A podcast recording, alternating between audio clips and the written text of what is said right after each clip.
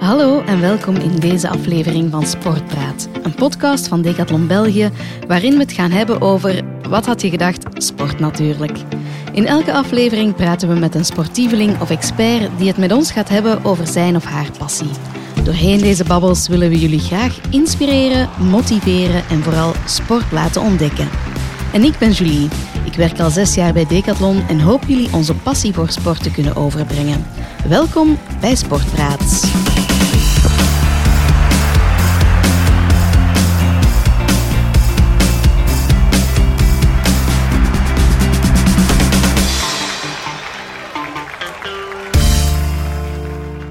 Het laatste jaar was staycation mega hip. Iedereen zocht een alternatief voor het reizen naar het buitenland natuurlijk. Maar wat houdt dat nu net in, die staycation? Waar kan je leuke spots vinden en hoe kom je daar in godsnaam bij?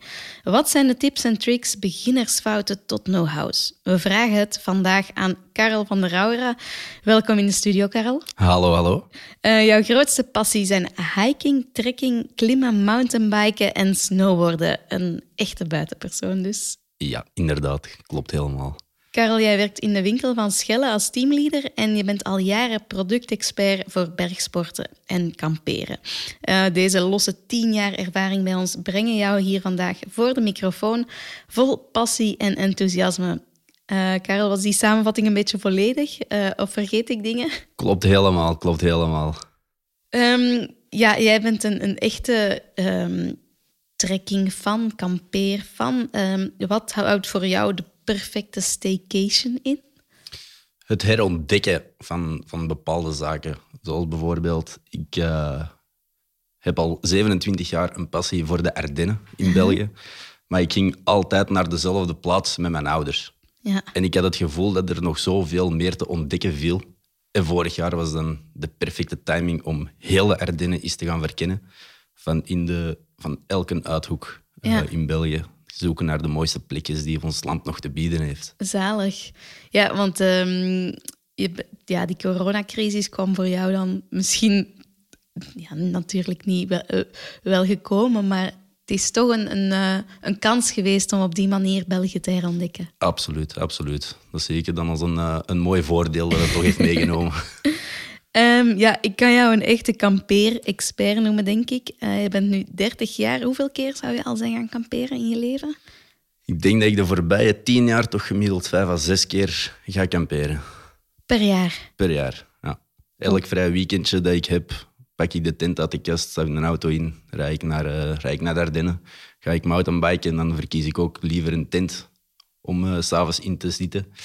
Festivals mogen we uiteraard er ook niet bij, niet uh, buiten nee. rekenen. Maar vooral in de Ardennen. Ja, zalig, zalig. Zou je kamperen aanraden in België? Want uh, kamperen, dan denk ik, ah, het moet warm weer zijn of zo. Of nee. Ik zou het sowieso aanraden, of het nu in België is of in het buitenland. Uh, voor mij het leukste gevoel is warm in die tent zitten terwijl het regent. Ja. Dat vind ik het gezelligste dat er is. Uh, dus ja, absoluut. Ja. Buitenland, binnenland, maakt niet uit. Kamperen is top. Um, ik zelf uh, ken wel een beetje van kamperen, maar ik heb persoonlijk maar, maar één smijtent. Um, er bestaan zoveel types tenten en ik denk een tent is toch wel de basis om te gaan kamperen. Behalve als je eventueel een mobile home of een caravan hebt of je slaapt in open lucht. Um, maar ja, waarom zijn er zoveel types tenten? Omdat er heel veel verschillende types van kampeertrips zijn. Ja. Um, je kunt zeggen om met de kinderen 10 tot 14 dagen op een camping te gaan zitten. Ja, dan heb je luxe, comfort en toch wel wat ruimte nodig. En daarvoor heb je dan de grote familietenten. Mhm. Mm -hmm. Vanaf vier personen met meerdere slaapkamers en een leefruimte waar je kan zitten als klinkt, het regent. Klinkt grappig, slaapkamers. Ja, maar... inderdaad. Een echt hotel. Ja. Um, en dan heb je kampeertrips waarbij je eigenlijk elke dag naar een andere camping gaat. Uh -huh. Of elke dag naar een andere plaats gaat. En dan is het niet zo interessant om een grote tent mee te nemen, want dat duurt iets langer en dat is iets moeilijker om op te zetten natuurlijk. En je wilt zoveel mogelijk tijd ja. bespenderen in die natuur. Uh, daarvoor zijn dan de smijtentjes bijvoorbeeld. Ja. De kleine tentjes die je heel snel en heel gemakkelijk kunt opzetten. Uh -huh. En die toch in een auto passen en niet te veel plaats inpakken. Ja. En dan heb je nog de echte trektochten, de echte fanaten die met de tent en de rugzak de, de wildernis intrekken. -huh. Dat is ook uiteraard niet te doen met een grote familietent, want je pakt eigenlijk heel uw inboedel mee op uw rug. Dus daarvoor heb je de kleine trekkingtentjes. Ja, en die zijn dan ook vaak lichter. Ja, heel veel lichter. Ja. Ja. Hoeveel tenten heb je zelf? Ik denk een vijftal. Dus elk type eh kampeertrip staat af en Ja. toe wel bij jou op het programma. Inderdaad. Ehm, ja, wat zijn zo typische beginnersfouten bij kamperen? De foute tent kopen gebeurt wel heel veel. Ja. Ehm, ik merk dat ook. Ik heb mij daar ook in het begin aan mispakt. Ik ging dan met een auto eh, gaan kamperen. Wij zaten dan om de twee dagen wel eens op een andere camping. Maar ik had zo'n grote tent en dan dacht ik ook van... Het zou toch gemakkelijker zijn moesten we nu eens een klein tentje hebben gehad. Want je bent wel een, paar, allee, een uur kwijt van je avond met je te installeren. Dus koop de juiste tent voor het juiste gebruik. Dat is, dat is al heel belangrijk om mee te geven. Ja. Heb je zelf een lievelingstent? Nee, ik zie ze allemaal graag. Dat is mooi, de echte liefde voor, voor je tenten. Ehm, ja, als we dan naar België gaan kijken, hoe vind je dan die leuke kampeerspots? Want ja, België in mijn hoofd is, is minder een kampeerland, maar jij gaat dat eh, helemaal tegenspreken. Ja, absoluut. Ehm, ik ben op mijn vier jaar eigenlijk eh, verliefd geworden op het kantje de Oostkantons. En dan doorheen de tijd ik ging daar al een 25 jaar op vakantie en ken de streek daar helemaal van buiten, inclusief alle campings en de mooie plekjes. Ehm, maar dan, ja, ik was, ik was nog niet uitgeontdekt, om het zo te, Nee. om het zo te noemen. Dus dan ben ik gaan zoeken op verschillende mediakanalen van oké, waar liggen nu die mooie spots en hoe kan ik die vinden? En Instagram is daar een hele belangrijke schakeling geweest. Ja, Ik ben wat eh, influencers beginnen volgen die met dezelfde mindset als mij België wouden verkennen. En die het al voor mij hadden gedaan uiteindelijk. Zoals eh, Maxime, onze ambassadeur van Decathlon ook. Ja. Die heeft, dat was een, een mooie inspiratiebron voor mij. Plus eh, en wat is zijn, eh, zijn account juist? Trekking et Voyage. Alright. Zeker volgen, het is echt een aanrader. Oké, oké, merci. Zullen we doen? Ehm, en dan heb ik eigenlijk ook random de bruine bordjes gevolgd. Met de auto de baan op en dan de En bruine er bordjes. juist op de bruine bordjes? Dat zijn meestal ja, mooie uitzichtspunten of, of leuke plaatsen die je kunt bezoeken. Zoals bijvoorbeeld Lac de Robertville, Lac de Nisramont. Dat zijn allemaal mooie meren en die hebben hun eigen bordje gekregen, omdat dat zo mooie stukjes zijn. dus ik dacht van, ja, dit ken ik niet. Bereid er eens naartoe en we zien wat dat het zegt. Dus je ziet dat langs de weg staan en je denkt, daar, ja, eh, daar gaan we eens naartoe en eens zien wat dat daar te ontdekken valt. Eh, ja, zo eigenlijk. Ja, zalig. Ehm, en als je dan toekomt op zo'n kampeerplaats, eh, heb je dan alles? Water, elektriciteit? eh? Niet altijd. Het hangt ervan af waar dat je zit. Eh, er zijn verschillende soorten kampeerplaatsen. Ja. Er zijn de trekking of de bivakzones, daar is niks. Eh, er is, dat is een, gewoon een leeg weidje waar dat je tent mag opzetten. Oké. En dan uiteraard de campings waar dat je de keuze hebt om, om een kampeerplaats met stroom of zonder stroom te hebben. Ja. Dus afhankelijk van hoe lang dat je blijft. Als je twee weken blijft, is het misschien wel interessant om stroom te hebben. Blijf dan maar één nacht, is dat misschien niet zo belangrijk. Nee. Dus die keuze ligt eigenlijk een beetje aan u, wat dat je wilt gaan doen. Ehm, ja, je had het over biva- bivakzones. Ehm, mag je eigenlijk wild kamperen in België? Nee, helaas niet. Nee. Nu, het is heel populair, de trekkingsport. Dus ehm, ze zijn er wel paalcampings, noemen ze dat, of bivakzones, of air de bivouac. Dat zijn legale plaatsen waar dat je wel legaal mag kamperen. Dat zijn afgeschermde zones eh, die daar op midden in de natuur liggen. Super mooi, Dus je hebt een beetje het gevoel dat je aan het wild kamperen bent, maar Ja. het is inderdaad. op die plaats expliciet toegestaan. En is dat niet, ik weet niet, vorig jaar eh, het gevaar dat die vol staan al? Ja, vorig jaar eh, was het op sommige momenten. Ik ben vertrokken in, eh, in juni. Toen we terug binnenlands mochten reizen en toen was er nog niemand. Nee. Eh, dus we zaten daar vrij veel alleen. En dan in september ben ik nog eens teruggegaan en dan was het, ja... dan was het heel druk. Ja. Op sommige bivakzones moesten dan een reservatie maken bij de boswachter of bij de, bij de gemeente. Ehm, En kan je dat ergens vinden, hoe dat je moet reserveren, via welke bivakzone? Dat is op de website www.trekkings.be. Ah, oké. En daar staan eigenlijk alle trektochten op die je in België kan doen, plus de bivakzones die je daar tegen gaat komen en hoe dat je daar een reservatie bij moet maken. Alright, super centraal, makkelijk terug te Ja, vinden. Dus. heel gemakkelijk. Amai, super tof, dat wist ik niet. Ehm, ja, en ehm, je mag dus niet in België wild kamperen, wel op die bivakzones. Um, zijn er landen waar dat, dat wel mag, wild kamperen? Ja, in alle Scandinavische landen, Noorwegen, Finland, Zweden, Denemarken, daar geldt het uh, every man's right. Dus je mag gaan en staan waar je wilt. Je mag je tent opzetten waar je wilt. Ja. mag zelfs naast een auto snelweg. Dat is natuurlijk niet aangeraden. Maar niet ideaal. Het idee telt wel. En de enige regel is dat je geen sporen nalaat en respect, voor, respect hebt voor de natuur. Ah ja, oké. En andere landen nog, uh, waar dat je kan wildkamperen in Europa dan? Uh, het enige waar ik al ben geweest, of het land waar ik al ben geweest, Frankrijk uiteraard, de Franse Alpen. Uh, je mag daar kamperen in de, de nationale parken. Mm Maar dat geldt enkel tussen 7 uur s avonds en 7 uur s morgens. Oké. Dus om 7 uur s morgens moet je tent daar weg zijn. Anders kan je de kans wel krijgen op een boete als je gecontroleerd wordt.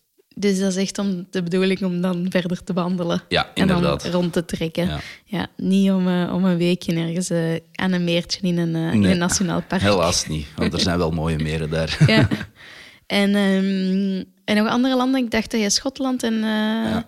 Ah ja, correct. Schotland ook nog. Ja. Schotland, UK, daar mag je ook wild kamperen overal waar dat je wilt. Oké. En, um, en dus alle andere landen in Europa um, normaal gezien niet. Uh, nee. Of toch mee? Ik weet ook in Duitsland mag het inderdaad niet. Mm -hmm. um, maar als je toestemming krijgt van de landeigenaar, dan weer wel. Ah ja, oké. Okay. Dus stel dat je een wij ziet, dan moet je eigenlijk al weten wie de landeigenaar is. Meestal is dat gewoon een boer dat daarnaast woont. Ja. Dan kun je ze heel lief gaan vragen of dat je ze wij mocht gebruiken. En dan kunnen ze eigenlijk niks doen. Nee. maar openbaar op openbaar domein gaan wild kamperen in Duitsland helaas niet. Nee. Um, als je dan op zo'n kampeerplaats komt, um, zijn er dan bepaalde regels? Ja, respect voor de natuur. De belangrijkste uiteraard. Laat geen sporen na. Neem je afval mee. Uh, dus voorzie zeker een vuilzak, dat je dat zeker kunt meenemen, want er staan geen vuilbakken. Nee. Het is echt de bedoeling dat je afval meepakt en in een eerstvolgende vuilbak gaat steken. Mm -hmm. Dat is exact de reden waarom dat ze geen valbekken zetten, omdat die dan toch overvol zit en uiteindelijk valt het afval er toch gewoon uit. Ja, dat is, dat is inderdaad slim. ja. En dus waarschijnlijk ook regels bij de bivakzones met, met bepaalde uren ook in België. Ja, in België mag het vanaf vier uur tot tien uur de dag nadien. Ah, ik kan toch een beetje langer uitslapen in ja, België dan in Frankrijk inderdaad. dan. Oké, okay, um, ja, wat zijn zo de leukste kampeertrips dat jij zelf al hebt gedaan? Uh, ik zal beginnen met België. Ik ben vorig jaar in België ben ik vertrokken op een uh, La Grande Traversée de la Forêt du Chimay. Uh, okay. Dat is een, een trektocht van 128 kilometer. Die gaat dan van bivakzone naar bivakzone. Nu, door een vroegtijdige voetblessure hebben we die tocht moeten stopzetten en zijn we eigenlijk gewoon in de auto gestapt en beginnen rondrijden naar alle schone plaatsen. Okay. En dat was voor mij echt heel leuk om is buiten mijn eigen comfortzone in de Ardennen te gaan zoeken naar oké, okay, wat heeft België nog te bieden. Dus mm -hmm. ik heb daar heel veel ontdekt, heel veel mooie plaatsjes gevonden en dat was, ja, dat is toch een van mijn favoriete kampeertrips in België geweest. En um, in het buitenland? In het buitenland op nummer 1 staat Noorwegen. Daar uh, ben ik naar het noorden van Noorwegen getrokken in juli. Um, twee weken lang is de zon daar niet onder gegaan, want we zaten met de Oh, middernachtzon. Dus dat was een, een mooi natuurfenomeen dat ook op mijn bucketlist stond om eens meegemaakt te hebben. Er kwam weinig slaap aan te pas, aangezien dat om drie uur s'nachts nog de zon altijd op je tent schijnt. Maar uh, ja, de fjorden van Noorwegen, dan de bergen in waar dat er nog vier meter sneeuw lag midden juli. Ja, dat was geweldig. Dat was Ja. echt, echt, echt mooi. Zalig. Ik wou er nog eens naartoe gaan, maar door de vaccinatiecampagne mag ik niet vertrekken. Dus we moeten nog een plan B gaan zoeken. Misschien nog een staycation in België. ja, misschien wel. Ehm, ja, om af te sluiten, kan je kort samenvattend de drie ultieme tips geven voor mensen die een eerste kampeertrip plannen? Zeker. Bereid je goed voor op naar waar dat je naartoe gaat, wat dat je wilt gaan doen. Uh, wil je op trektocht of wil je gewoon gaan kamperen en roadtrippen, dat je daar al het juiste materiaal voor opzoekt. Ja. Uh, bekijk de lokale regelgeving. Wat mag er, wat mag er niet? Betreffende het wildkamperen, al dan niet. Uh, betreffende de uren dat je op die bivakzone mag, uh, mag komen of niet. En stipel zo je route uit. En een derde dat ik heel belangrijk vind, is de fauna en flora. Ja. Bijvoorbeeld, als je naar Schotland gaat, dan moet je weten dat daar heel veel muggen zitten. En dan moet je wel voorbereiden op, uh, op anti-insectwerende producten mee te nemen. Want Ja. dat is, dat is daar, eh, het is daar heel mooi in Schotland, maar de muggen, dat is echt een hel. Als je er niet goed op voorbereidt. En op sommige streken, bijvoorbeeld eh, Roemenië of delen van Noorwegen ook, waar dat de beren zitten, moet je ook wel voorbereiden op een encounter met een beer. Ja. Eh, bijvoorbeeld in Roemenië mag je bepaalde delen, of in Noorwegen zelfs ook, bepaalde delen niet binnen zonder berenspray.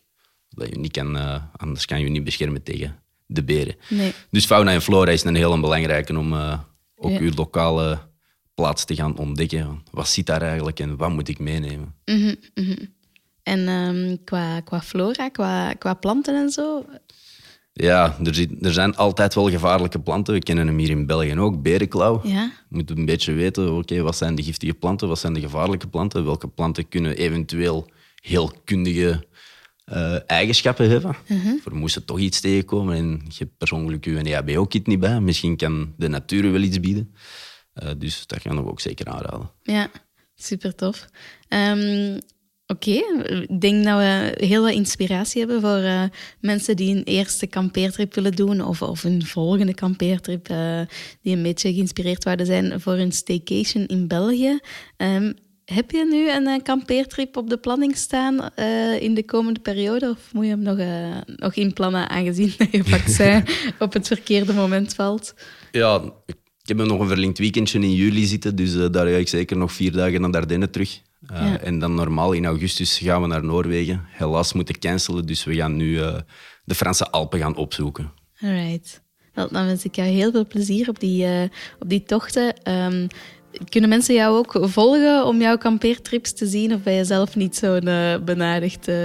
Ik ben zeker actief op Instagram. Ja. Eh, daar staan alle foto's ook op van mijn voorbije kampeertrips. En zo hoop ik ook mensen te inspireren Ja, eh, om toch die natuur eens te gaan opzoeken. alright. Dan, eh, dan zullen we alle linkjes mooi op onze website plaatsen, dat mensen Yes, die kunnen top. terugvinden. Heel erg bedankt, Karel. eh, en heel veel succes bij, bij je volgende kampeertrips en veel plezier. hè. Dank u wel, dank u wel. Merci. Dag.